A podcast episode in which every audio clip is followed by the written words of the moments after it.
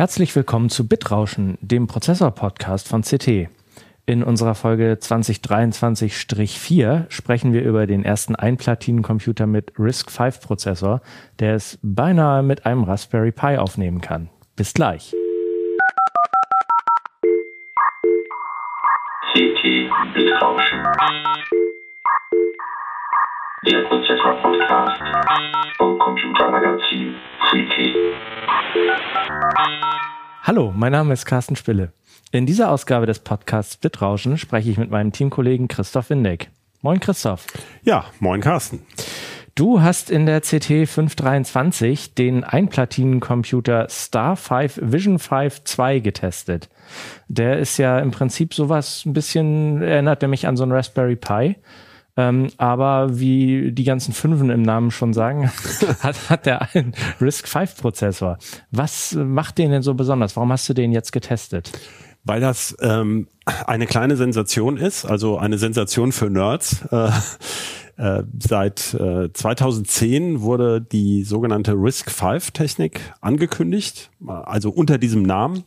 RISC-Technik gibt's ja schon lange und die mhm. ARM-Prozessoren sind ja eigentlich auch RISC-Prozessoren, also mit einem kleineren Befehlssatz, Reduced Instruction Set Computers, äh, denen ja manche Leute wahre Wunderdinge äh, zusprechen, was mhm. aber eher Kokolores ist. Also die Unterschiede oh, oh. zwischen diesen zwischen diesen Techniken sind eigentlich nicht das ähm, Entscheidende. Also ob das nun Risk 5 oder ARM ist, spielt in der Theorie keine große Rolle, mhm. in der Praxis aber sehr wohl, noch zumindest. Und das Besondere an RISC-V ist, dass es eine offengelegte Instruction Set Architecture ist, also ein, eine offengelegte Befehlssatzarchitektur. Das heißt, ähm, im Prinzip kann jeder, der möchte, ähm, Prozessoren eben mit solchen RISC-V Prozessorkernen bauen mhm. oder Systems on Chips sind das ja eigentlich, das sind ja komplexere Bauteile. Ähm, in der Praxis ist das natürlich weitaus schwieriger. Ja, also ich könnte da jetzt nicht sofort mit loslegen. Ja, man kann. Aber ich den, dürfte. Du dürftest, genau. Das und während man ne? eben bei anderen, also von x86 ist das ja bekannt, dass man nicht einfach einen Intel-Prozessor sozusagen selber designen könnte oder einen AMD-Prozessor. Da mhm. sind komplizierte Lizenzen nötig, die man auch gar nicht so einfach bekommt. Und bei ARM, die ja nun explizit Lizenzen verkaufen für ihre Prozessorkerne, da ist das ganz leicht möglich, aber das sind erhebliche Kosten. Mhm. Und ähm, sie sind eben proprietary, also closed source. Äh, man weiß nicht wirklich, wie so ein Kern aufgebaut ist. Und bei RISC-V besteht eben die Möglichkeit, das gesamte Design offen zu legen. Das ist also das Tolle daran. Und äh, ja, und die Besonderheit an diesem Vision 5 2 ist nun jetzt endlich, also 13 Jahre nach der Vorstellung von RISC-V, ja gibt es mal so ein Ding, wo man das wirklich praktisch ausprobieren kann. Da ist also auch ein ähm, Grafikprozessor mit drin, so dass mhm. man auch per HDMI, also genau wie beim Raspi eben, einfach so ein Linux starten kann und im Prinzip mit dem Ding arbeiten kann, wie mit einem, ja, es fällt mir zwar schwer, das zu sagen, aber no. fast wie mit einem PC. Da kommen also, wir ja noch drauf, warum das. ich, ich, dachte mit einem normalen Prozessor. Ja. Ähm, ähm, und äh, Risk 5, äh, sagtest du, ist äh, jetzt eine offene Architektur, das heißt äh, komplett lizenzfrei oder ähm, und dann hat der jetzt noch eine, eine, eine integrierte GPU, aber von einer anderen Firma. Das heißt, äh, wie funktioniert das genau bei diesem äh, ähm, Star 5? Ja, gehen wir mal rein. Ähm, Risk 5 gibt es, weil es ja offen ist, man mhm. darf die auch verändern gibt es also RISC-V-Kerne von ganz vielen verschiedenen Herstellern erstmal. Und die unterscheiden sich auch krass. Also es gibt äh, zum Beispiel 32-Bit-Versionen, das sind eigentlich eher nur so Mikrocontroller. Mhm. Und hier für Linux-taugliche Kerne hat man sich auf so eine Basisspezifikation festgelegt.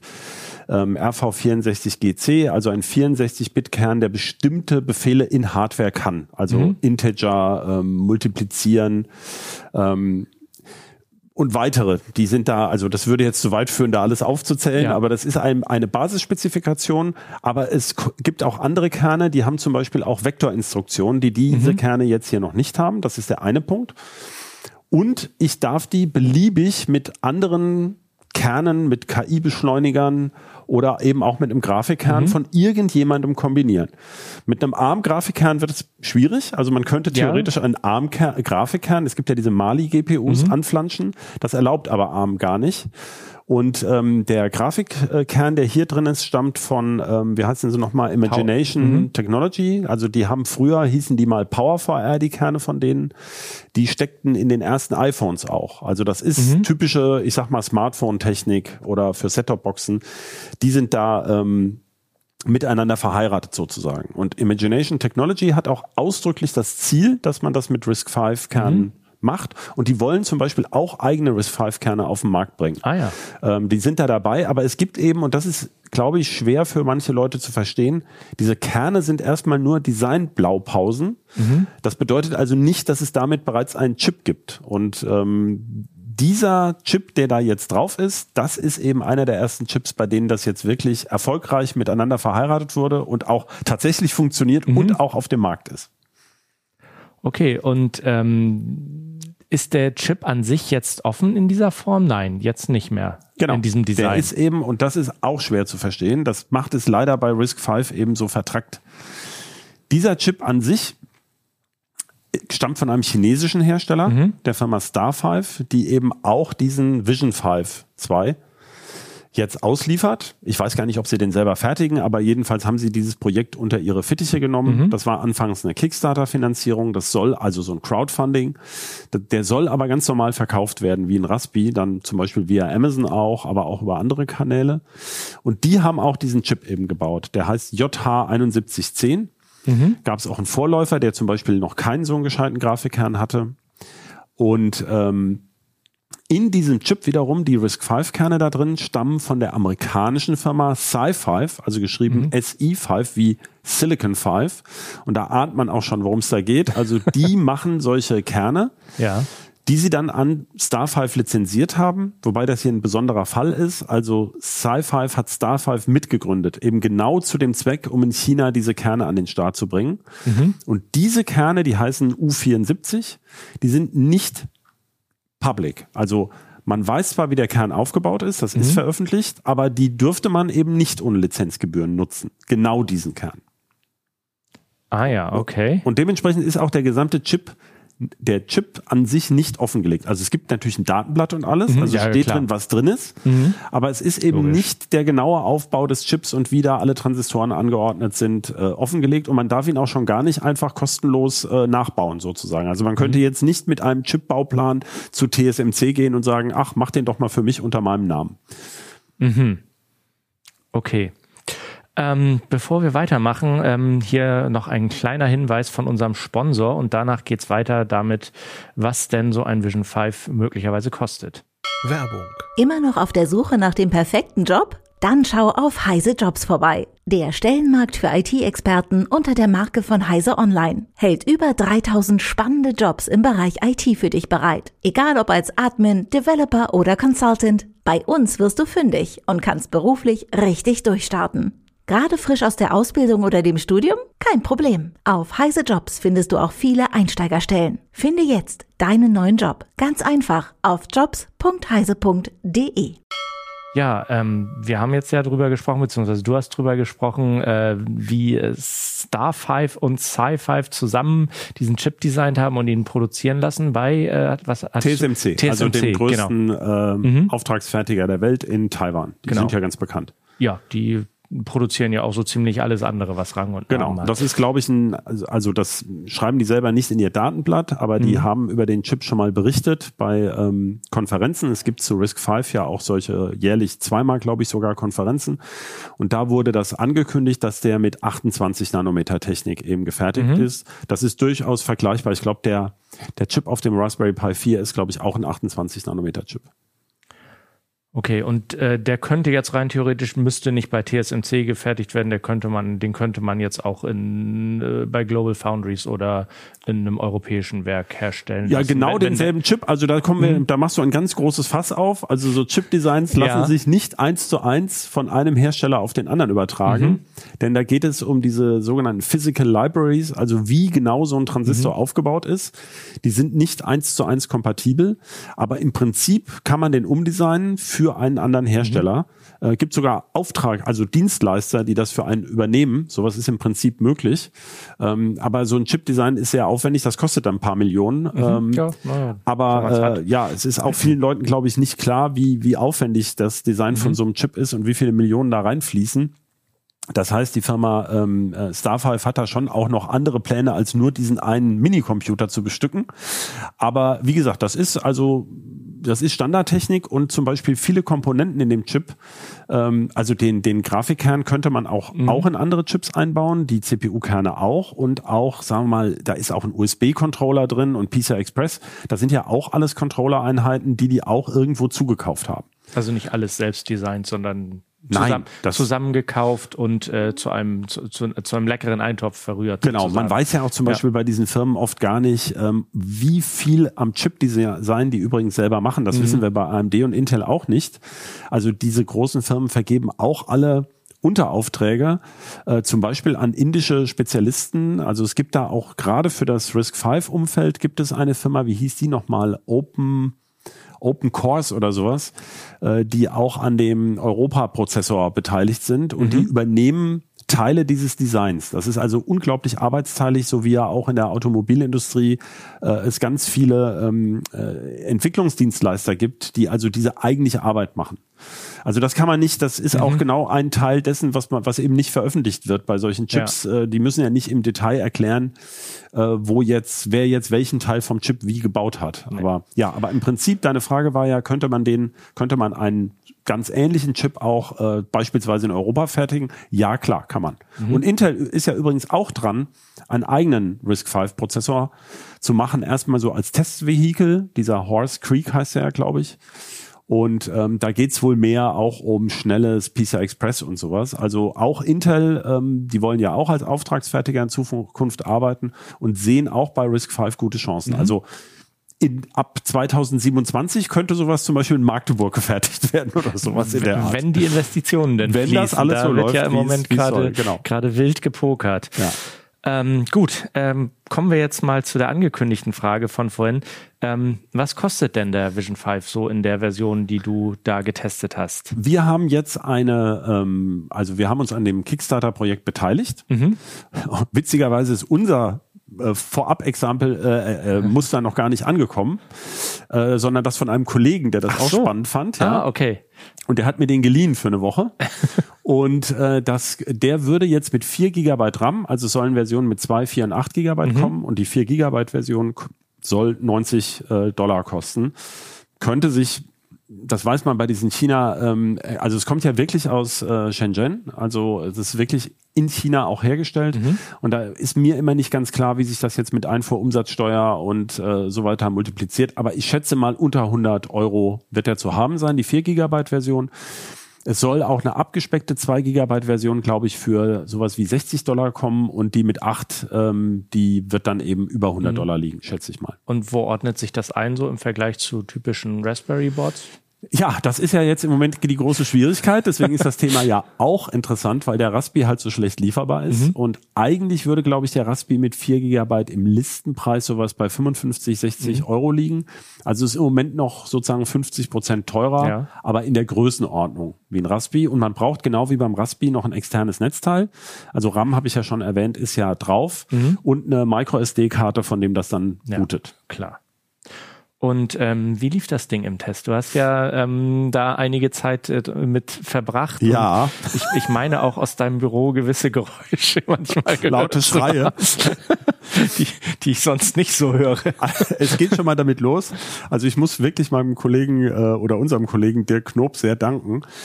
Ähm, eigentlich ist ja das Tolle am Raspi, dass es dieses tolle, äh, früher Raspbian genannte Raspberry Pi OS gibt, also ein Linux, was die Raspberry Pi Foundation oder eigentlich Raspberry Pi Limited speziell für den Raspi anpasst. Das brennt man als Image auf diese MicroSD-Karte und bootet dann davon. Das geht hier im Prinzip genauso. Aber das Gute bei, bei ähm, Raspberry Pi OS oder beim Raspi ist ja, es gibt auch andere große Linux-Distributionen, also Fedora 37 und Ubuntu und so, die man alternativ installieren kann. Also ganz normal wie so ein Linux. Ja.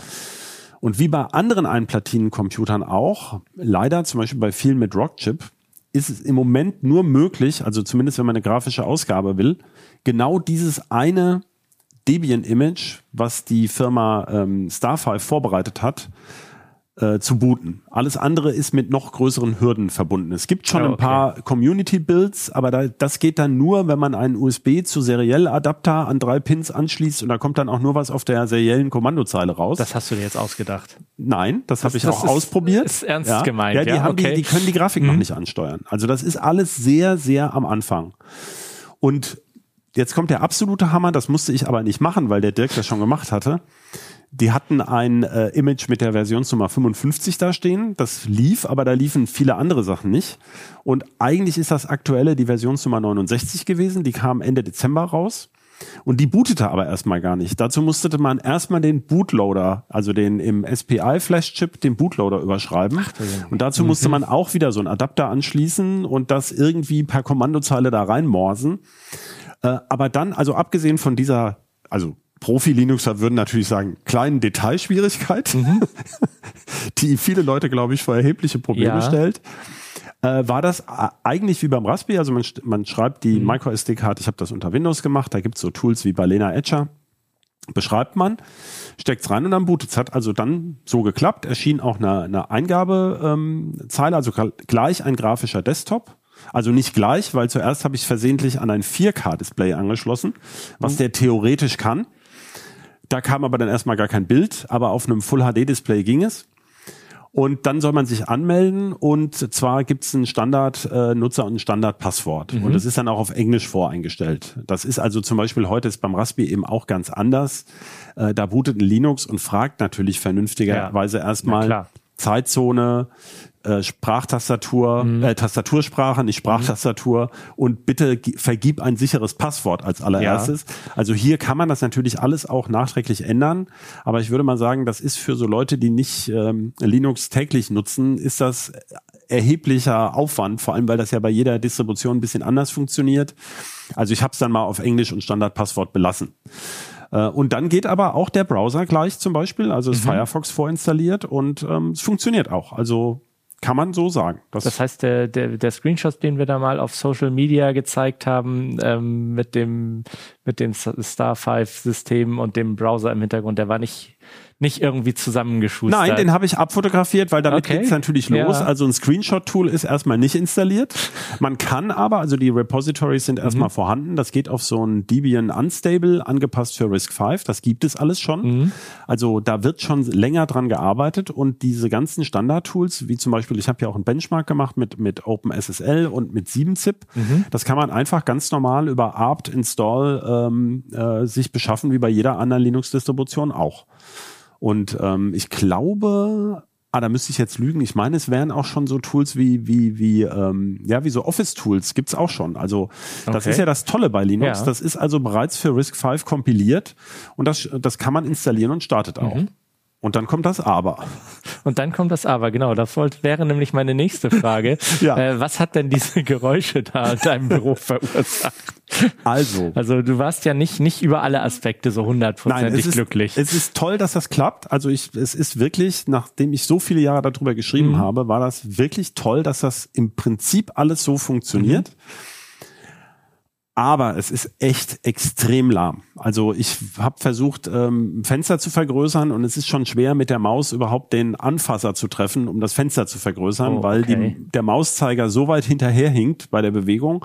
Also der Grafikkern ist vorhanden. Skurrilerweise funktioniert dieser 3D-Benchmark, also das ist ja dieses ähm, OpenGL for Embedded Systems, Mhm. also OpenGL ES2. Und ähm, die 3D-Beschleunigung funktioniert. Da gibt es Ja. so einen kleinen Benchmark in Linux, da ist dann so ein, werden so verschiedene Sachen gerendert. Aber die 2D-Beschleunigung funktioniert noch nicht. Oh das heißt, ähm, das muss alles auf diesen vier Rechenkernen gerechnet Mhm. werden äh, von RISC-V, was ja anscheinend also an sich ein Erfolg ist. Ja. Aber ich hatte es ja schon angedeutet, die, das sind Kerne, die haben zum Beispiel keine Vektorerweiterung bisher. Mhm. Und bei ARM hat man ja üblicherweise bei all diesen Kernen, die wir so benutzen, diese Neon-Erweiterung. Das ist eine SIMD-Erweiterung, ähnlich wie ältere AVX-Versionen, die eben solche Multiplikationen und ähm, eben viel besser können als die, die Rechenkerne. Und natürlich kann der Gleitkomma rechnen. Also das steckt auch in diesem RV64GC Ja. mit drin in dieser Spezifikation, aber nur auf seinen Standardkernen, also ohne eine äh, Beschleunigereinheit dafür. Und das ist als erstmal alles total lahm und es ist eben auch noch nicht, also das ist der erste Punkt. Und der zweite, es ist eben auch einfach noch nicht optimiert. Das haben dann so diese Benchmarks gezeigt, wie 7-Zip und OpenSSL. Also gerade OpenSSL war nur ungefähr 11 Prozent der Leistung von einem Raspberry 4. OpenSSL misst was? OpenSSL ist, also einmal ist ja SSL dieser Secure Socket Layer, heißt ich, oder? Verschlüsselung. Mhm. Das, und OpenSSL, ähm, das kann man als Befehl aufrufen, da kann man auch Benchmarks machen, aber in vielen Linux-Distributionen wird OpenSSL so als Allzweck-Krypto-Waffe für den Untergrund eingesetzt. Das heißt, ähm, viele Funktionen, bei denen man Verschlüsselung nutzt, arbeitet eben mit diesen SSL Funktionen, die kann man im Hintergrund aufrufen. Das ist auch sehr, sehr schlau, weil man sozusagen, wenn jetzt OpenSSL besser optimiert wird, also das Paket SSL für RISC-V angepasst wird, dann profitieren eben die anderen Anwendungen auch davon. Ja. Ja. deswegen nutzt man das auch so gerne als Benchmark, weil es so eine ungefähre Einordnung bietet. Und bei diesem OpenSSL war die Leistung halt wirklich kümmerlich. Bei dem, äh, Was, was heißt kümmerlich? naja, nur 11 Prozent eines Raspberry Pi 4. Also der Raspberry das 4 ist- ist, ungefähr ja. neunmal so schnell. Ja.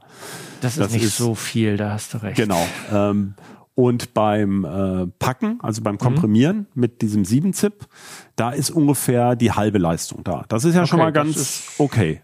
Schon besser, ja. Und so Pi mal Daumen kann man sagen, dass das 7-Zip relativ viele ähm, Integer-Befehle nutzt, also Ganzzahloperationen und die gehen eben schon relativ gut. Also das bestätigt eigentlich das, ähm, dass eben hier vor allem die Gleitkomma-Leistung noch das Problem ist.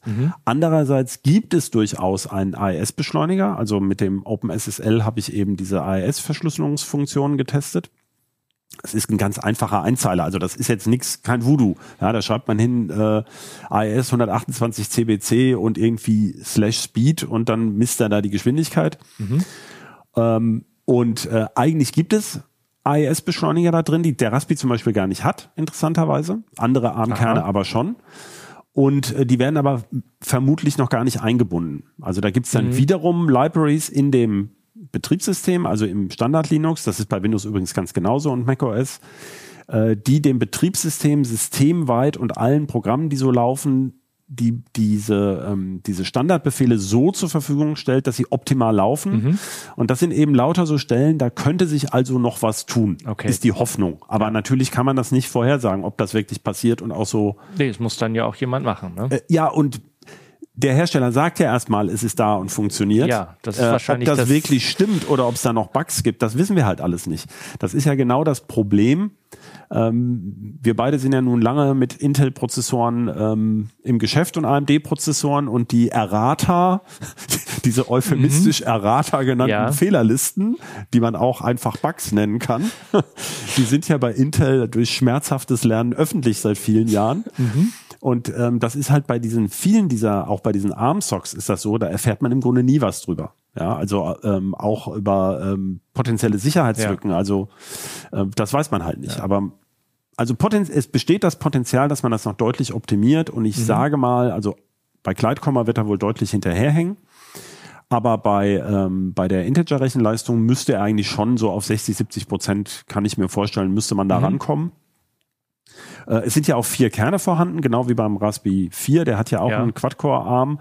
Allerdings sind die stärker. Also dieser Cortex A72 ist in dem äh, aktuellen Raspberry 4 und äh, die Firma Sci-Fi, die diese U74-Kerne macht, die hat die mit dem Cortex A55 verglichen. Der wird auch heute noch als Energiesparkern eingesetzt. Das sind die, die kleinen Kerne. Die kleinen Kerne, der hat aber auch schon ein paar Jahre auf dem Buckel. Ne? Also Ja, ähm, im Moment hängt also sozusagen sowohl die Halbler, also sowohl die Mikroarchitektur oder die Optimierung der, der Hardware-Rechenwerke als auch die Software-Optimierung, die hängen halt noch weit, weit hinterher. Okay. Und äh, gibt es auch was, wo, wo du sagst, das hat mich überrascht, das, das konnte das Board oder der Rechner gut? Oder? Ja, es gibt, es gibt ein paar Vorteile gegenüber dem Raspberry. Also erstmal muss man dazu sagen, bei dem Vision 5, die Platine ist größer, deutlich größer, Okay. 60 Prozent größer.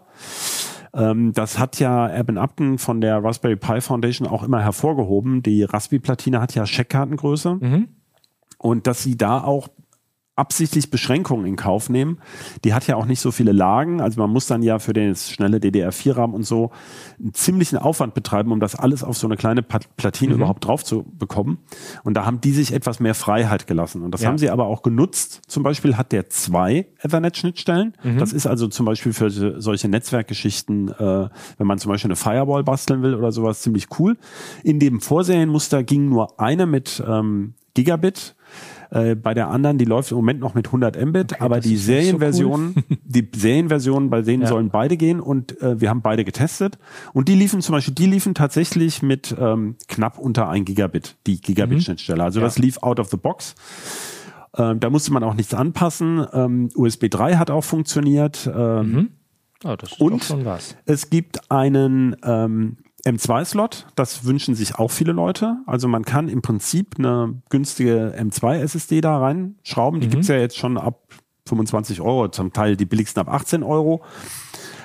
Die ist aber nur mit einer PCI Express Lane angebunden. Das ist also nichts Dolles, aber das würde für Gigabit Ethernet Geschwindigkeit reichen. Also Ja. ich konnte mit über, ich glaube, sogar 200 MB Sekunde lesen. Aber es gibt die üblichen Macken wie bei vielen dieser äh, Minicomputer. Es wird nicht jede SSD erkannt. Ähm, aber wie gesagt, wir sind in der frühen Phase. Also es gibt durchaus auch Sachen, die vorteilhaft sind. Es ist auch geplant, dass das Gerät irgendwann von, äh, der, von der M2 SSD oder von USB booten können soll. Das wünschen sich auch manche Leute. Das kann der Raspi auch. Aber das ist über den Bootloader ähm, veränderbar. Das ist aber eben noch nicht fertig. Das ist angedacht, aber äh, das soll also alles auch Ja. kommen. Und ähm, wie viel Strom braucht das Ding? Das ist ja Das bei ist mit solchen Mini-Dingern auch immer äh, eigentlich ein, ein, ein wichtiger Aspekt. Ne? Klar. Die meisten kaufen sich die ja, um möglichst stromsparende, ja, kleine Dinge zu basteln, äh, sag ich mal, und nicht um, um irgendwelche großen Rechner zu ersetzen. Genau. Der Raspi kommt, glaube ich, also jetzt müssen wir immer sagen, wir messen ja üblicherweise alle unsere PCs mit einem Display dran, aber Ethernet aus. Das hat sich bei uns historisch so ergeben, weil es war ja früher bei unter Windows so, dass wenn das äh, Netzwerk mit angebunden ist, kannst du eigentlich nicht stabil messen. Da passiert dauernd irgendwas, Ja. im Hintergrund greifen Dinge zu. Deswegen messen wir mit Netzwerk aus, was aber natürlich für so ein Netzwerkprojekt sehr unrealistisch Das ist. stimmt. Meistens ist es ja bei Windows-Rechnern so, dass das Netzwerk aber so wenig mehr braucht, also sagen wir mal 400 Milliampere oder sowas, ähm, äh, oder 400 Milliwatt, dass das eigentlich für den Rechner keine Bedeutung hat. Bei so einem Raspi sieht das anders aus. Der braucht nämlich tatsächlich nur ein Raspi jetzt ohne Display und ohne Netzwerk, mit nur WLAN, ähm, würde sowas wie zweieinhalb Watt brauchen. Und da kommt man mit diesem Vision 5 2 auch hin. Also zwei, Okay. zweieinhalb bis dreieinhalb Watt. Äh, mit Display und Netzwerk an braucht er halt ein bisschen mehr. Das ist jeweils eben nur im Bereich von 0,4 bis 0,8 Watt, aber bezogen auf diese zweieinhalb oder Ja. drei Watt ist das natürlich wahnsinnig viel. macht viel aus, klar. Spielt aber letztlich keine Rolle. Man muss sich immer klar machen, wenn ich einen USB 3-Stick in der Buchse vergesse, dann brauchen manche von denen, das merkt man auch, dass sie warm werden, auch wenn man gar nichts tut, brauchen die schon anderthalb Watt. Also ähm, das ist sozusagen 50 Prozent des, des Leistungsbedarfs von einem Raspi. Frisst ein USB-Stick, den ich gar nicht Ja. benutze. Äh, selbst Tastatur und Maus haben schon ähm, im Bereich von 200 Milliwatt. Also insofern, das ist vergleichbar und auch, ähm, ja, was ja heißt jetzt Volllast. Jetzt kommt das Problem, also unter Volllast ist er deutlich sparsamer, aber da der Code auch noch nicht für das Risk 5 optimiert ist, kann man das im Moment noch nicht einschätzen. Also das liegt im Moment noch unter 10 Watt. Den Raspi kriegt man maximal, wenn man so alle vier Kerne und die GPU belastet, äh, auch mal knapp über 11 Watt, glaube ich, also oder knapp über 10 Watt kurzzeitig. Ähm, das ist also ein, das kann man nicht so genau einschätzen. Ja. Wichtig ist dieser Leerlaufwert. Aber auch hier gab es wieder einen Bug. Man kann das Ding im Grunde gar nicht richtig runterfahren. Äh. Wenn man es also auf Stand, also auf Soft Off schaltet, also herunterfahren oder Shutdown, dann braucht er mehr, als wenn er läuft. Das heißt also, Das er kommt offenbar in so eine blöde Schleife rein. Ach je. Hm? Aber diese Dinger sind ja eh eigentlich für den Dauerbetrieb gedacht. Also der Raspi hat ja zum Beispiel gar keinen Ausschaltknopf, was ja manche ärgert, die den als PC nutzen wollen. Und ähm, ja, insofern spielt das keine wesentliche Rolle für die meisten Anwendungen. Also sagen wir im Bereich von drei bis vier Watt liegt der dann. Okay, und ähm, was würdest du so als Fazit sehen? Ist das jetzt schon was für Bastler? Kann man da zugreifen, auch angesichts des Preises und angesichts der äh, Raspi-Knappheit? Oder Nein. Also muss man ganz nicht? klar sagen. Okay. Das ist im Moment ein, ein Nerd-Toy. Äh, Ja. Das ist also cool, sowas zu haben. Mhm. Und man sollte wirklich sich auf der Linux-Kommandozeile wohlfühlen. Also es gibt, ähm, das wird sicherlich auch noch so sein, da kommen noch Updates, wo man garantiert, ähm, äh, das ist im Moment noch nicht absehbar, dass sie das so schön pflegen wie beim Raspi. Da gibt es ja in dem, in dem Raspberry Pi OS gibt es ja zum Beispiel grafische Tools, um die ähm, äh, um alle möglichen Sub-Einstellungen einzustellen. Das erwarte ich kaum, dass sie das machen. Das Ziel ist hier, dass das, äh, also da arbeiten die auch jetzt schon dran, mhm. dass das unter so einer großen Distribution läuft wie Ubuntu. Und das ist der Punkt, wo man sich das dann anfangen kann zu überlegen. Und das ist auch sehr, sehr cool, ähm, dass, weil dann wäre das immer in der Pflege von Ubuntu mit drin. Das stimmt, ja. Und das ist ein ganz entscheidender Punkt, weil äh, das kritisieren wir ja an diesen angeblichen oder vermeintlichen Raspi-Alternativen mhm. oft. Wenn man so ein handgeklöppeltes Linux-Image irgendwo runterlädt und da drauf brät, weiß man nie, wie lange der Hersteller oder der Bordhersteller Lust hat, das überhaupt zu pflegen. Hier geht's noch um einen chinesischen Anbieter, der bisher überhaupt keinen Erfahrungswerte, also für den wir keine Erfahrungswerte haben, der kann ja übermorgen vom Markt verschwunden sein. Ja. Und dann hätte man seine 90 Euro quasi in den Sand gesetzt. Das wäre nicht so gut, das stimmt. Aber, aber da, in, da, da, hilft ja vielleicht auch ein bisschen, dass äh, Sci-Fi damit drin hängt, dass die nicht gleich. Ja, aber ich würde da gar, kein, ich würde da gar nicht spekulieren. Ich würde sagen, in dem Moment, wo wirklich offizieller Support von einer großen Distribution kommt, also mhm. Fedora, Ubuntu, OpenSUSE oder was auch immer, äh, wird's spannend. Aber auch dann wird man hinter dem Raspi 4 zurückbleiben, denn diese, diese, diese fehlenden Vektoreinheiten, die kann man nicht, die kann man nicht mhm. nachträglich herbeihexen. Die sind in dem Chip drin, ja oder nein. Ähm, wichtig ist das, also toll wäre es, wenn erfahrene Linux-Bastler sich diese Dinger kaufen und ähm, jetzt anfangen, ihr äh, also Code anzupassen, mhm. Treiber und ja. so weiter und sozusagen die Kanten zu schleifen. Ähm, dafür ist er auch im eigentlich gedacht, ja. Und für Leute, die also jetzt erste Experimente damit machen. Also mehr wollen. so eine Art Dev-Kit. Genau, also äh, dazu muss man sagen, es gibt natürlich bereits Dev-Kits mhm. mit Prozessoren, aber die sind zum Teil liegen die über 1000 Euro, also mit einem noch schwächeren Prozessor, weil man weil es eben dieses System on Chip bisher nicht gab. Ja. Also bisher gab es eben nichts mit so einem flexiblen Grafikkern.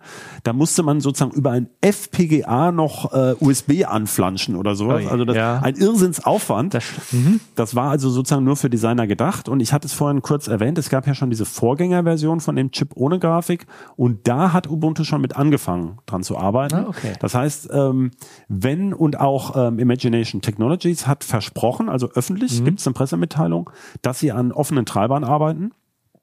Ähm, sie nennen aber keinen Zeitrahmen. Also okay. äh, das, also es sind im Moment viele Versprechungen drin und mhm. da muss man also ehrlich sagen, wenn du wirklich sagst, äh, ist es mein Geld wert, muss man sagen, nein, natürlich nicht. Also das sind alles erstmal offene Versprechungen und ähm, eigentlich würde ich doch raten, dass man auf eine Version wartet mit einem zukünftigen Chip, mit einem verbesserten Kern, wenn man wirklich da mit RISC-V arbeiten will. Und eine ganz große Einschränkung ist ja auch noch, beim Raspi geht es ja auch viel um Open Source. Ja. Der Raspi kommt äh, der Chip von einem amerikanischen Designer, also von Broadcom, mhm. und der wird sogar in ähm, Großbritannien zusammengelötet. Also es geht ja auch ein bisschen um ein faires Produkt, wenn man so will. Und das ist ja alles natürlich gar nicht gegeben. Also sowohl ähm, Star5 ist eine chinesische Firma, muss man eben ganz klar sagen. Ja. Es ist auch chinesischer Binärcode wohl drin. Äh, die Imagination Technology ist eine britische Firma im Besitz chinesischer Investoren. Ähm, also das ist noch nicht das, wo man eigentlich mit Risk 5 sich drauf freut. Also einen offenen Kern mit, mit, mit mhm. offener Dokumentation und offener Firmware. Davon sind wir leider immer noch ein ganzes Stück weg.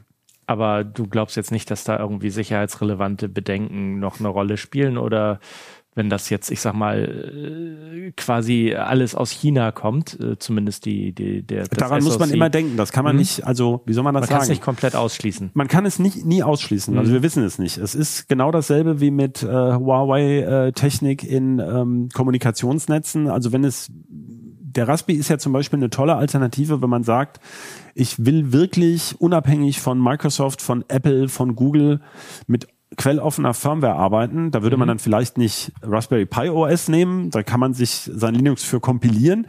Und da ist, da weiß man relativ viel drüber. Auch im Raspi steckt ein bisschen proprietäre Firmware. Mhm. Ganz ohne geht es ähm, dummerweise nicht. Aber ähm, da kann man eben sehr viel, also da kann man schon weitgehend sicher sein, dass da nur noch eine ganz kleine Angriffsfläche für, für äh, Backdoors zum Beispiel Mhm. ist. Und das kann man bei diesem, also vor allem jetzt auch in diesem frühen Zustand überhaupt nicht sagen.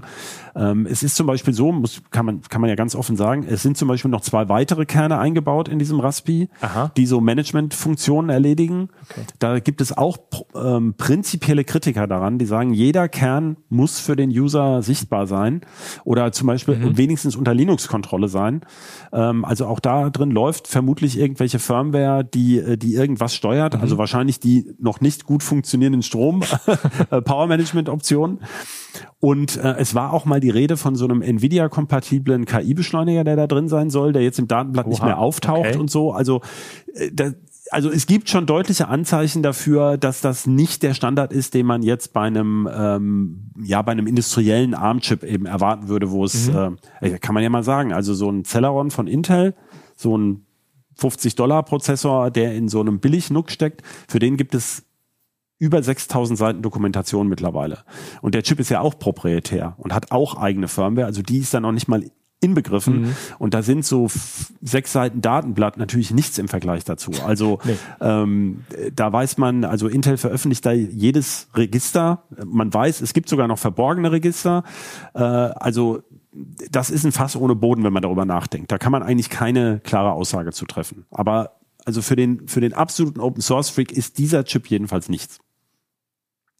Okay, das war ja ganz schöner Rundumschlag hier für äh, zweieinhalb Seiten im Heft. Ja, man kann leider nie alles reinschreiben, was man weiß. das stimmt, ja. das stimmt. Äh, Deswegen das machen wir ja Podcasts. Ja, genau. Und ähm, fand ich sehr interessant, muss ich sagen. Also habt viel gelernt. Ich hoffe, unsere Zuhörerinnen und Zuhörer auch. Ähm, und zum Schluss wollte ich noch sagen, vielen Dank, liebe Zuhörerinnen und Zuhörer, fürs Lauschen. Äh, wir freuen uns über jedwedes Feedback, gern auch per Mail an bit-rauschen.ct.de. Und wenn Sie Lust haben, hören Sie auch gerne bei den anderen Podcasts von Heise Medien rein. Die finden Sie unter heise.de-podcasts. Und äh, vielen Dank, Christoph, für die Sehr gerne. weitreichenden Erläuterungen zum Vision 5 und auch an unseren Producer Ralf. Tschüss und bis zur nächsten Folge. Tschüss. Bitrauschen.